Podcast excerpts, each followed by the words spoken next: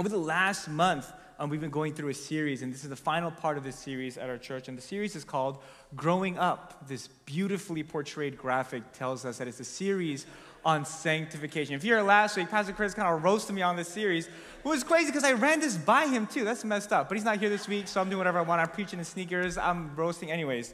Pastor, if you don't know, Pastor Chris is not here because he's uh, paying a visit to their, our sister church in Alaska. So, Pastor Chris, um, we hope uh, you leading out worship there is going well. We're praying for you and your family. You can bless them over there as well. But um, this series is on sanctification, and just to use kind of layman's terms, sanctification is kind of a fancier theological term that at its core basically just means becoming more like Jesus. And kind of the, the prompt that we have is that sanctification is expected, but it's not always experienced, meaning that the Bible and the way Jesus teaches expects a certain level of growth and change to happen because of our faith in Jesus, but it's not always um, experienced ourselves. And kind of the question that we've been poking at, and really that this final part of this series seeks to answer is why haven't we changed? For some of us, for many of us, I would argue, for most people listening to this message, you grew up in the church. You were raised being taught the stories of Jesus. Many of you were baptized in your preteens, or maybe in your teens, you're baptized in junior high. And so you, you're going on decades of having believed in God, but maybe you look back over the past 5, 10, 15, 20 years, and the question you ask yourself is why have I not grown? Why have I not become more like Jesus relative to how long I've believed in Jesus and been a Christian? In my life. And last week we talked about how Jesus' method of sanctification was discipleship. The way he taught his disciples, he did life with them and he asked them, hey, leave your life behind and come follow me. Leave your tax collector's booth, leave your fishing nets, and come join me full time. Do life with me. And last week, uh, Pastor Chris defined discipleship as one follower showing another follower how they follow. And that being said, the question that he raised last week was okay, that's awesome. The initiative he set for the church was we should, we should disciple each other, and people that are called to be disciples should disciple people that are called to be disciples of others, should take on that role, and we can grow together as a church. And that's awesome, and it makes a lot of sense from a human to human connection. But the question is how does one become discipled by Jesus, a non physical person that is not here with us? Today. And that question, I think, evokes a much deeper question. But before we go into that, I invite you to join me in a word of prayer. Heavenly Father, Lord, um, as we just sang, Lord, the, the, words of the praise team are the words of our prayer today, Father. Here we are to worship, to say that you are our God. You are altogether lovely and wonderful, Lord, and we are humbled to be before you today, Lord. We praise you for the gift of the Sabbath that you've given us, Lord, that we can pause and rest and remember who you are and be in your presence here today, Lord. Father, I ask that as I speak these words, these not be mine, but yours and yours alone. And that for anyone here with ears, that we can hear, Father, Lord, and we can understand the words you are trying to tell us here today. May your will be done in Rock Fellowship as it is in heaven. I praise in your Son, Jesus' name. Amen. Let's start with the question. And I know we're not the kind of church where like I ask a question and people will like actually say stuff back to me. So just humor me and just answer this question in your heads. The question is, what would you say is the most important verse in the Bible? If you had a friend that asked you about the Bible and was like, listen, it's a really, really long book, just give me one like snippet, like what is the most important thing I need to know? What verse would you tell them? And again, keeping in mind that, you know, this may be someone that's not super familiar with the Bible. What's the singular verse that, again, it's just one and there's a lot of nuance and there's more to these. But if you had to pick one specific verse to tell someone about, okay, if this is all you know, you can know this and you're good. This kind of summarizes all there is to know about the Bible, all there is to know about the gospel, all there is to know about Jesus. Take a second, and I'm not expecting anyone to say anything, but just in your heads, pick a, pick a verse that you know. I imagine, I'll give you guys some time. Take, take some time. But I imagine that for most of us, our first thought, we didn't really have to think about it. I mean, for most of us, our first instinct was, that's easy. John 3:16. For God so loved the world, he gave his only begotten Son, that whosoever believes in him shall not perish but have eternal life. Whatever version you've memorized that with. And I was talking about in youth Sabbath school, and I feel like that is one of the few verses where every single person knows not only the words to that verse, but you also know where it's found. Like Jesus wept, we all know, but we're like, I'm not really sure where Jesus wept is. And most of us are like, all right, I take it a step further and like, in the beginning God created the heavens and the earth. That's Genesis 1 1. But aside from those other two, like John 3 16 is that one verse that for so many of us, it's like, That's the verse. Growing up, we were told, you have to know this. It was hammered into our heads during um, children's Sabbath school, during vacation Bible school, during sermons, that if you don't know anything else, you must know that God loved the world. He sent his only Son, that whoever believes in him will not perish, but have eternal life. I think part of the reason this is such a popular verse and this is such a heavily emphasized verse is that for so many people, we were taught that this verse essentially encompasses the entire gospel message, which in a nutshell is this that you are a sinner, Jesus loves you. Jesus died on the cross for your sins, and if you believe in him, you go to heaven. For the most part, this is the gospel that we've been taught. And for most of us, the reason John 3:16 is so important is like, okay, there's a pretty good fit between John 3:16 and this idea of, yeah, this is what it means to be a Christian. This is what the gospel is. Now, there is nothing inherently incorrect with John 3:16 or this portrayal of the gospel.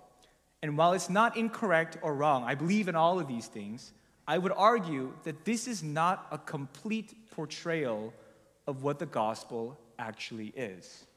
And the idea is that for this version of the gospel, it's as long as you believe and say with your lips and proclaim publicly through baptism that you believe in Jesus, you're good. You're saved. That's it. End of story. Don't add anything to that. And the problem with that, with the, this version of the gospel, it doesn't actually say in this version anything about how you live your life obeying Jesus, being transformed. It doesn't say anything about change at all. It's if you believe, you go to heaven, which is the goal according to this gospel, and then you're good. That's it. And the slippery slope with this version of the gospel is that it creates Christians at times, not for everyone, but if you take it to its extreme, the danger of this version of the gospel is that it creates Christians who just believe and are unchanged in any other aspect of their lives. And I've stated this several times throughout the month that this series, and especially this, this sermon this week, is not so much about what saves you. It's not a message on soteriology and salvation, which is highly theoretical, uh, theological and nuanced and can be complex. For the purposes of not preaching like heresy, I just want to just, I'm going to read this. I and the Adventist Church believe in the doctrine of justification by faith, which states that you are saved from the long term eternal consequences of sin by believing in what Jesus did on your behalf on the cross for us, which we could not do. Feel free to quote that. I did say that in this message. But, but, like so many of us have experienced, believing in that truth and publicly being baptized in that truth does not necessarily equate to change in your life. That you can believe in that truth and say you believe in that truth and claim that truth and still live the exact same life you lived before you knew about it. I feel like when I was growing up, I was told actually that that's not possible. I feel like the implication I was told growing up is uh, no, no, no. Actually, if you believe, eventually you will become like Jesus. That your belief, that your knowledge, your proclamation of what Jesus did for you 2,000 years ago, that will eventually change you to who you become. And I found in my personal experience and through the conversations I've had in ministry and in life that that's not necessarily true. Where you can be a believer for so many years, decades even, but as far as becoming sanctified, as far as becoming more like Jesus, not necessarily true. It's one thing to believe in Jesus, and believe what Jesus did for you. And it's another thing entirely to follow Jesus and be a disciple of Jesus. Here's, according to some polls, um, I think this was a, done by the Pew Research Center, I believe this is 2021's data, that 63% of Americans today would self identify as Christians. That number's been down a lot over the last few decades. 63%, maybe higher than some of you may have thought. And in another poll, they try to determine, again, this is a much more nuanced conversation to have because it's harder to really gauge spiritual maturity and practice. But this poll puts it at approximately 4% of Christians would consider themselves practicing Christians. So clearly, there's this big divide between the idea of believing in Jesus and becoming like Jesus. And the question I think it's worth asking for us here in this room, for myself, is why is there, how is it that there is such a big gap? Because as long as what I was told growing up is that as long as we believe in Jesus, eventually over time, Jesus would just kind of take over our lives as like a hostile takeover and, and eventually start making drastic changes as long as we believed. But for some of us, we've been waiting for that for a really, really, really long time. And the reality is that I think becoming like Jesus, being transformed into the character of Jesus, is not inevitable. It won't eventually just happen if we continue to live our lives the same way you do. And another reason I think we place so much emphasis on the word believe is the danger on the opposite end of the spectrum, where we place a huge emphasis on what Jesus has done for us in this idea of believing in what he did and that alone. Is because if we go too far away from that and we start adding things to that, then we get onto the opposite end of the spectrum of legalism and become Pharisaical, and it becomes too much about works. And I admit that's a very important tension.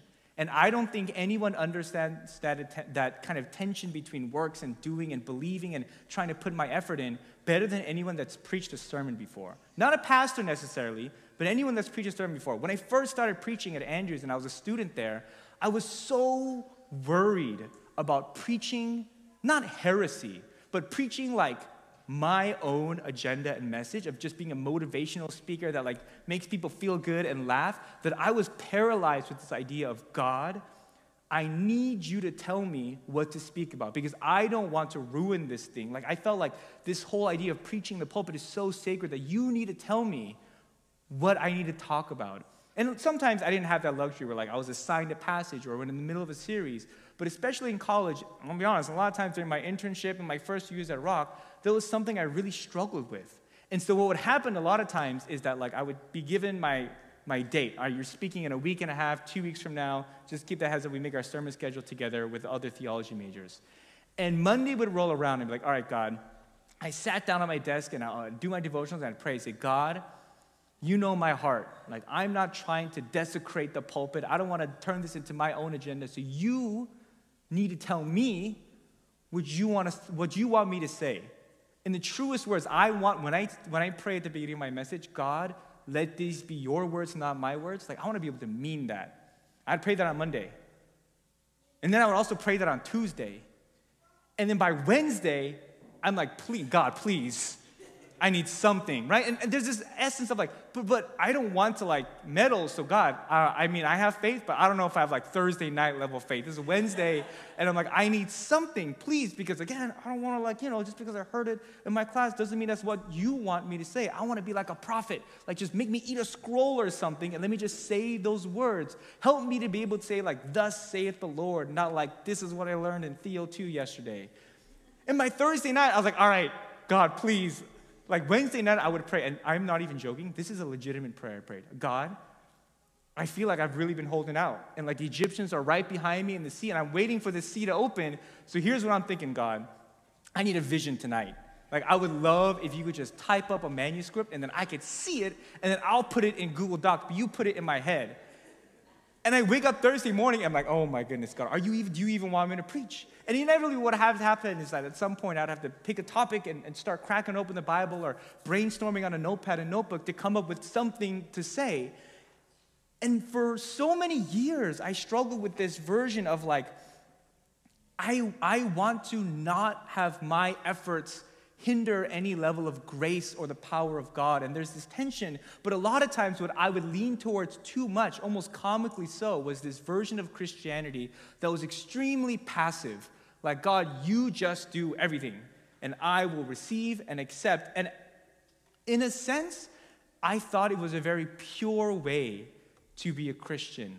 But there was a level of, I don't know, laziness, of God, I just want you to do all the work of at a certain point, like, you know, what was I doing on Monday, Tuesday?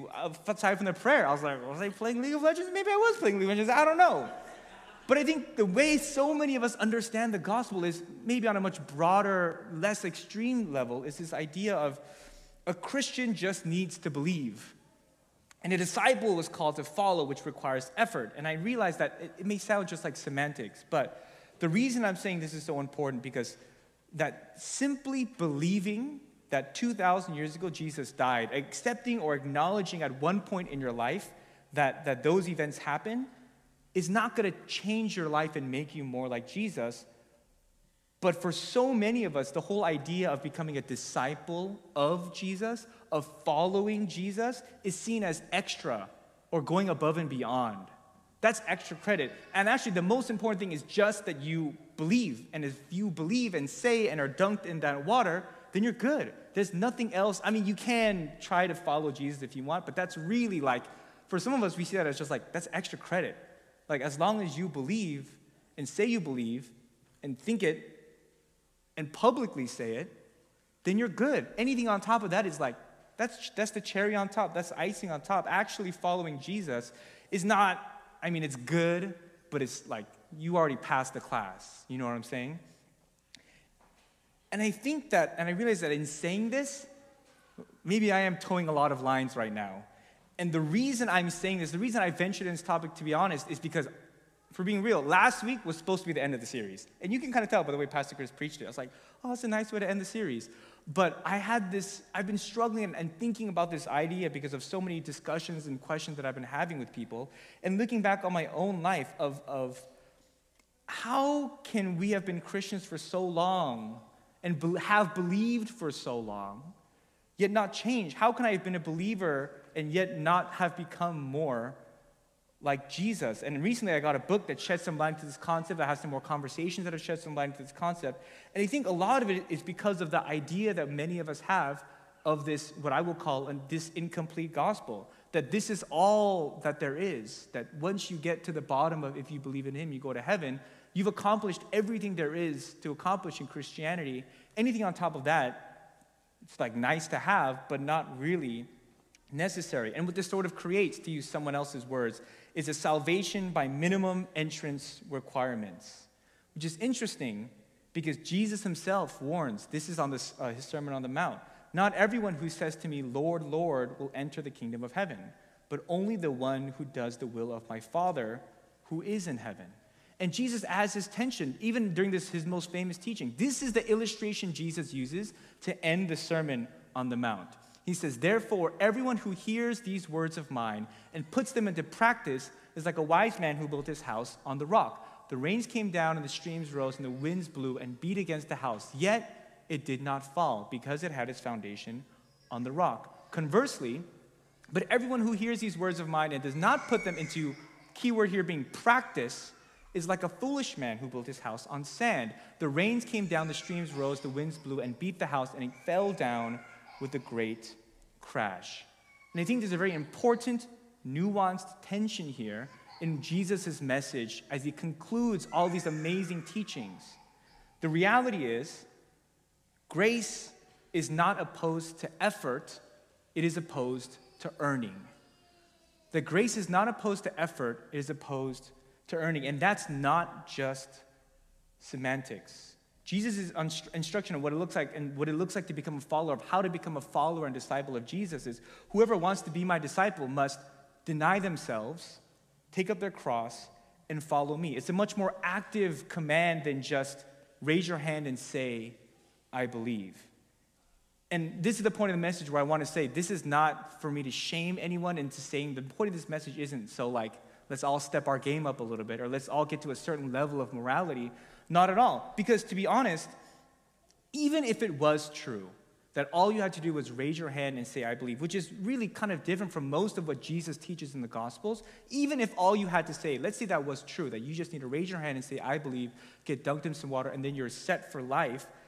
The problem with living your life like that of just being a believer and not a follower and disciple of Jesus is that inevitably you get stuck in this self defeating cycle of sin and shame and guilt and confusion and frustration where you believe that Jesus is real and there's power, but because none of that has really translated into your actual life, it all just creates this huge tension and dissonance in your life where you never truly experienced the life God wanted you to experience, and you just believed in this concept in your head, whatever believe really even means for you, and we're never transformed by the love of God into the person that we deeply desire to become.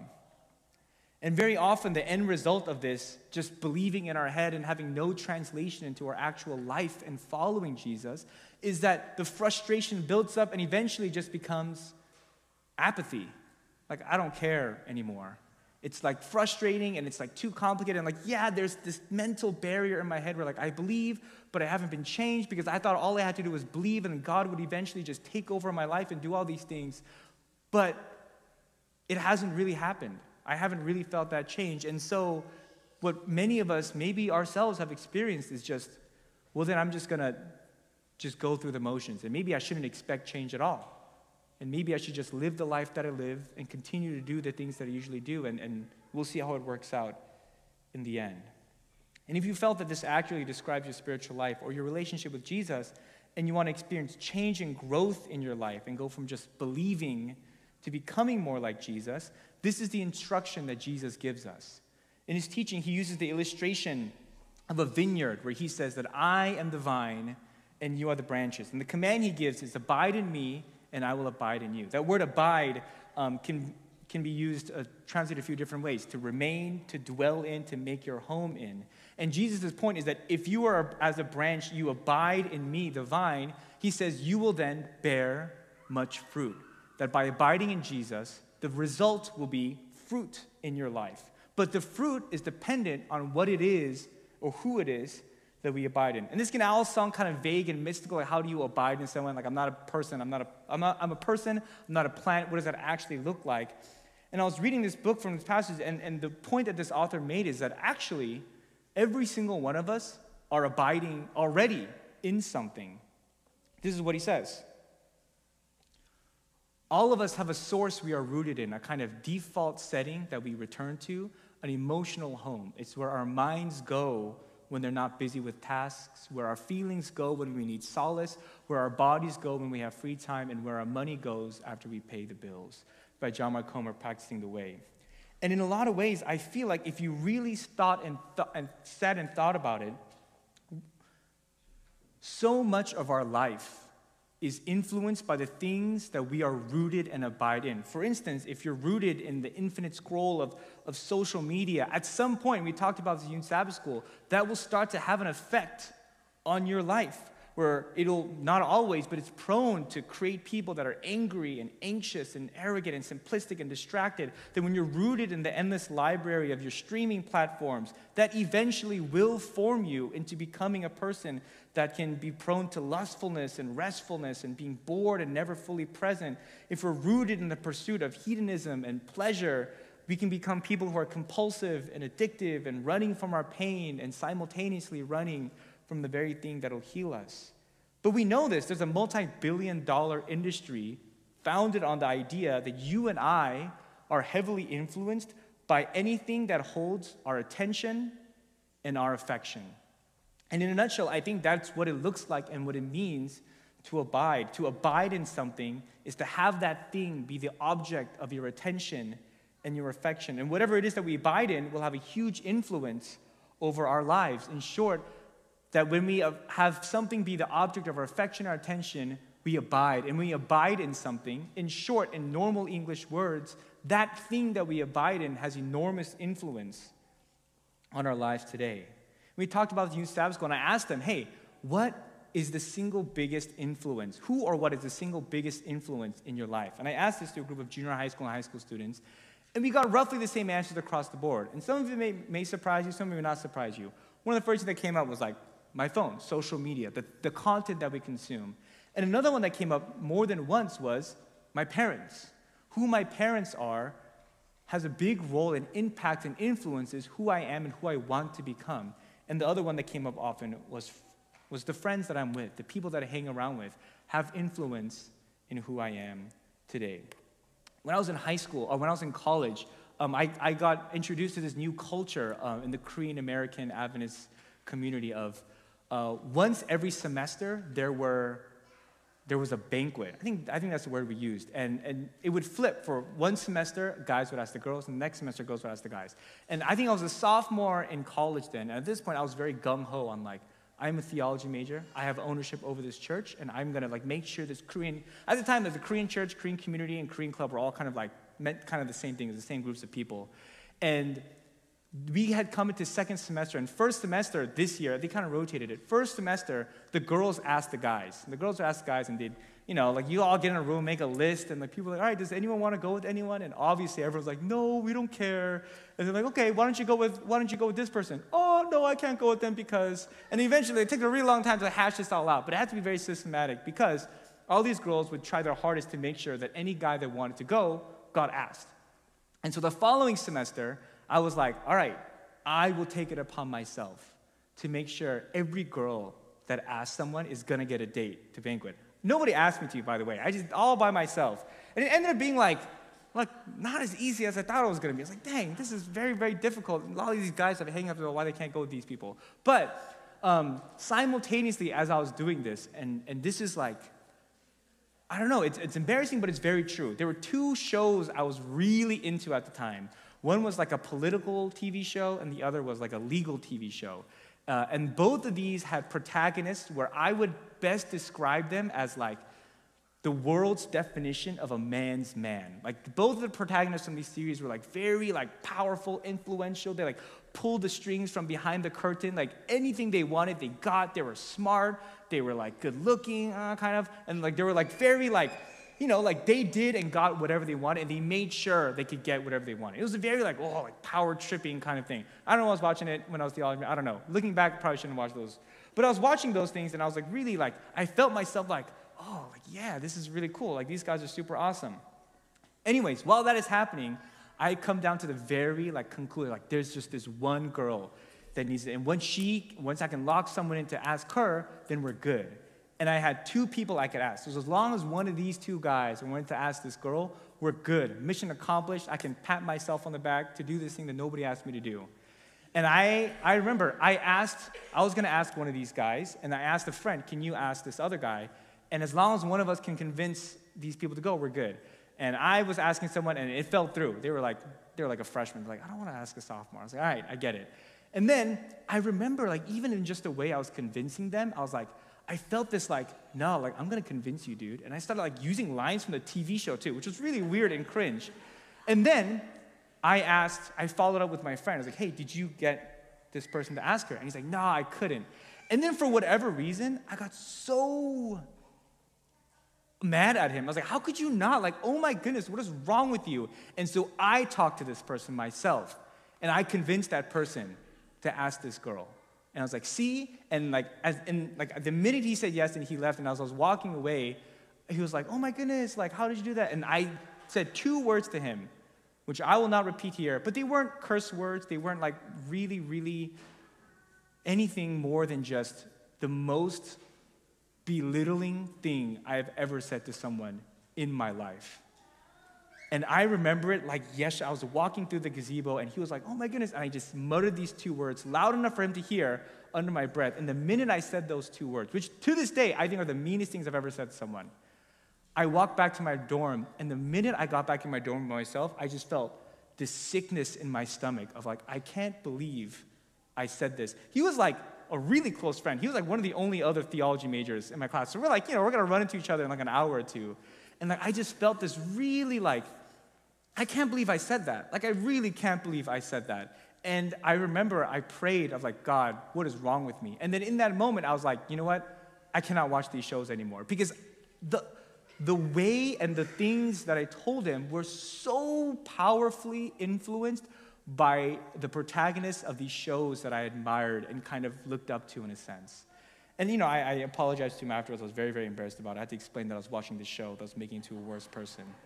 But, but all that to say, I think you and I, we know this to be true. We become the object, or we become like the object of our affection and our attention. That whatever we abide in determines who we will eventually become. Whatever holds our attention, whatever grasps, whatever is the, the object and the, the center of our affection, will at some point, inevitably, we know this on a much smaller level, influence us to become who we eventually will be. I mean, that's why companies are willing to spend millions, billions of dollars to pay individuals to just hold our product. Just say you use our product because we know that you are the object of many people's attention and affection. And if you say you like it, many, many people will in turn buy our product. There's a, there's a very close correlation there that we are heavily, heavily shaped and formed by what we spend our attention and our affection on. And because of this reality, I think there's a question that we really need to ask ourselves. That when it comes to what is this series really about, at the very least, this is the question you must ask yourself. That what if becoming like Jesus wasn't just a means to an end? That for many of us, we view following Jesus as like, that's my way to get into heaven. Like I believe in God, and then I'll like attempt to follow, I'll like do my Bible, I'll read my prayers. But really, for many of us, the way we view the gospel is that's my way of like, Jesus, that's my deposit. Hold my spot in heaven, please. Where in that version of the gospel, our ultimate goal is eventually just where we will eventually end up. But I think in a lot of ways, in the way Jesus teaches the gospel, the question we have to ask ourselves is what if following Jesus is not just a ticket to heaven? It's, just, it's not just a ticket to nice feelings, not just a ticket to being successful in an upwardly mobile life. What if becoming like Jesus, following Jesus, is the end of Christianity? What if that is the ultimate goal? That the ultimate goal of Christianity isn't just for you so much to get to heaven, but for God to get heaven into you. And maybe that's what Paul meant when he said that do you not know that your bodies are temples of the Holy Spirit who is in you, whom you have received from God? That maybe that isn't just a passage about like why you shouldn't get a tattoo or get a piercing, but that our lives were supposed to function in the same capacity as the temple and the tabernacle did in the Bible, which was the dwelling place of God. In other words, the temple, who we are, who Jesus says we are for the Holy Spirit, our lives should become a meeting place between heaven and earth where we can have and experience the kingdom of heaven here and now. And the problem with just believing and never striving to become like Jesus is that at the end of the day, we never really get to experience truly God's love and God's transformative power in our lives. If all we do is hope that eventually something that Jesus never really said would happen would happen to us. Because what truly changes us is experiencing God's love for us. We talked about this before. You can only change so much by reading about what happened long time ago. But to be honest, tell, tell a kid in Sabbath school, hey, did you know Jesus died for you 2,000 years ago? They'll be like, no, I knew that.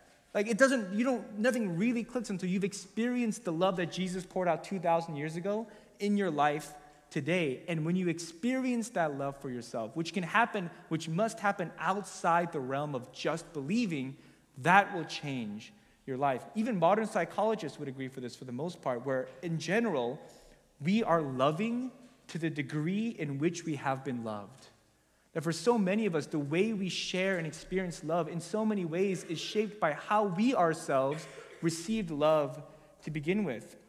And in being a disciple of Jesus, of following Jesus' way of life, we get to experience his love when we shape our lives and we make the effort to trans- make the effort to turn our eyes, as we sung earlier, towards Jesus. We're going to share an announcement about this later on before we end, but this past year at camp meeting, I had this, this experience that I generally don't have. And um, at PUC camp meeting, I have the privilege of leading out the junior high school department, which is like the best department at camp meeting by far. And I love it because of like the age that I get to work with, not just with the kids, but like the leaders who are generally like in college and high school. And the hard rule that I set myself at the beginning of the week was this is for sixth, seventh, and eighth graders, no exceptions. What happens every year, inevitably, is that people will sneak like fifth graders in. And you know, like, it's, it becomes a problem when like you do it and then you tell your friends and then I have like seven fifth graders like can we join we were told we could so I told the beginning I was like no I told my staff I told myself and I told Sydney who was my other co-coordinator we are not allowing any fifth graders in. If anyone even looks like a fifth grader we're gonna like look at them we're gonna card them like can I see your ID your birth certificate? And we'll walk them back to Davidian because that's where VBS is. And I held that really strongly because, you know, we've had some issues in the past. That being said, um, there was one kid that, that approached a little bit later um, in the day, maybe like Monday morning, Monday afternoon, so after the initial registration process.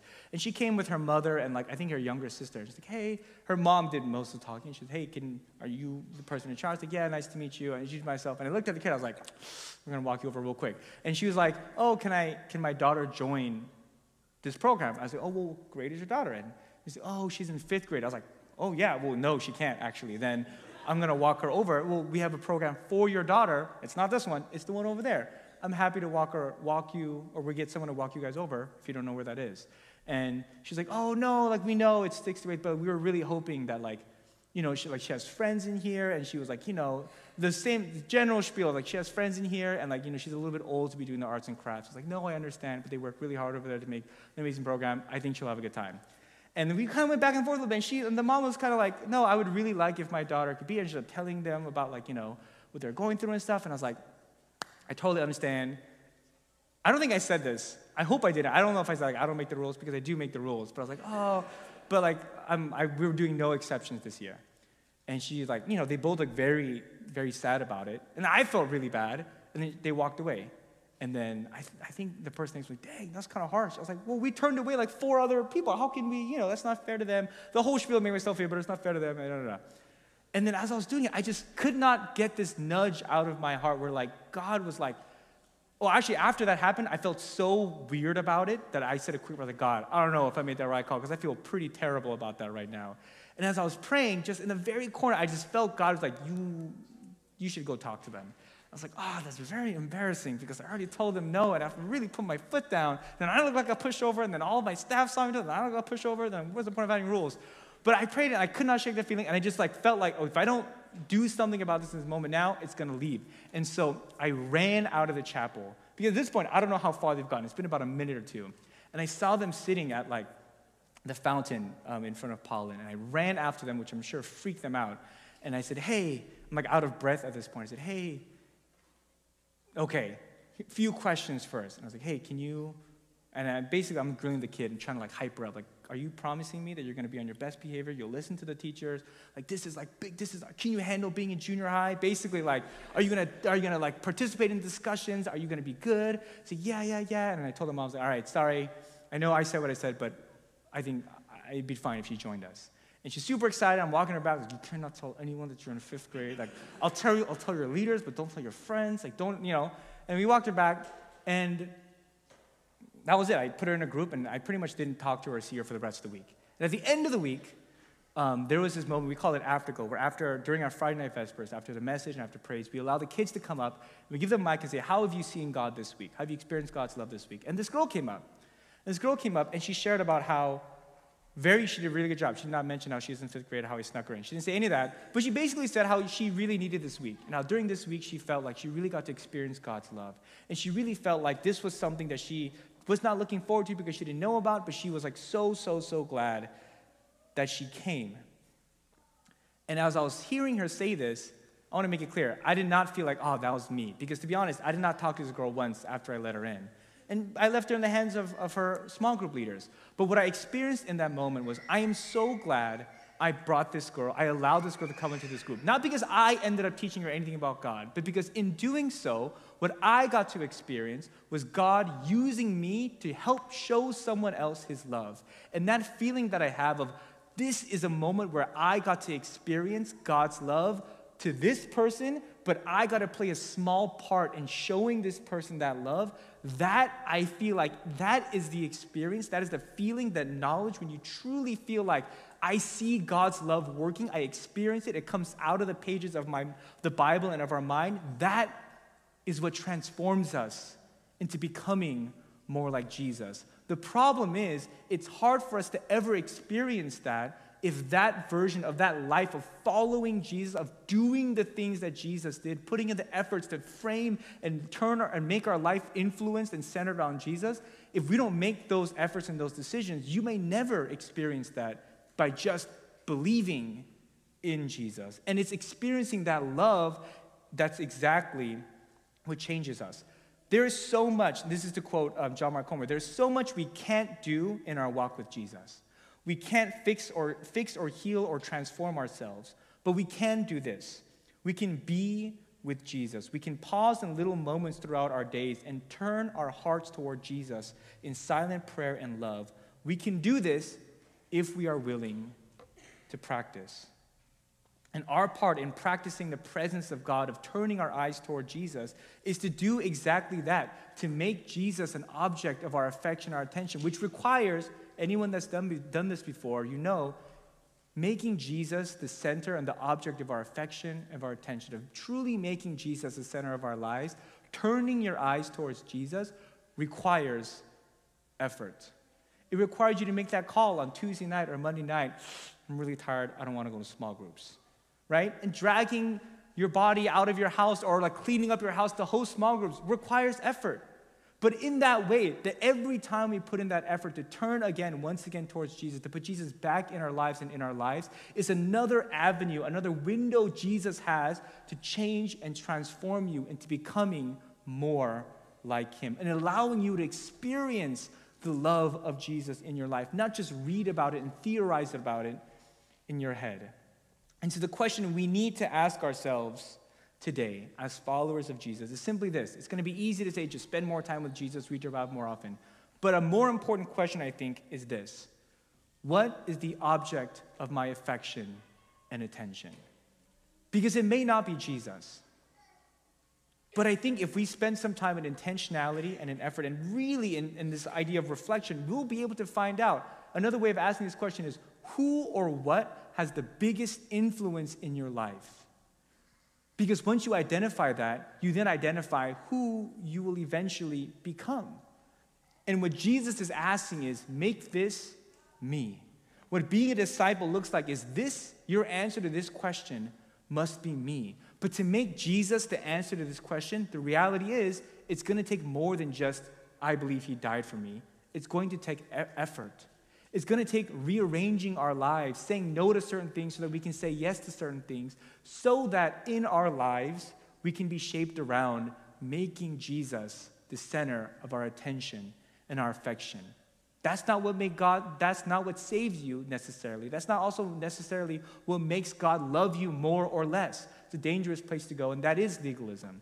But if we want to follow Jesus, if we want to have our lives changed by experiencing the love of Jesus, we have to be able to say yes to the question of Jesus is the center of our affection and attention.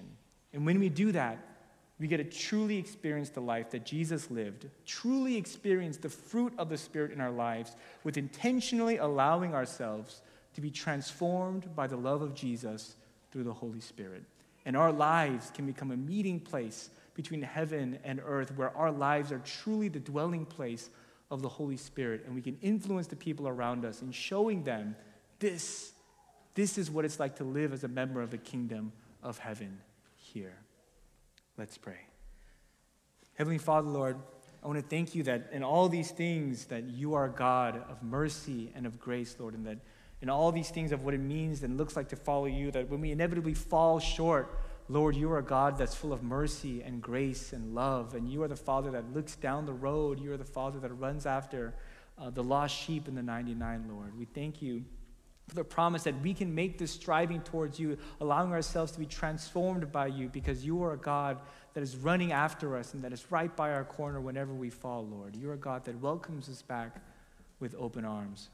Father, Lord, I ask that during this time and as we go from this place, that these words can manifest in our lives and we can make an intentional effort of getting you outside of just a theory or a belief in a past event that happened and a hope for a future event, but that you can affect and change our lives right now, here, and in the present, Lord. That as we turn our eyes towards you, that everything else in our lives and in the world will grow dim in the light of your glory, your love, and your grace. We pray these things in your Son, Jesus' name. Amen.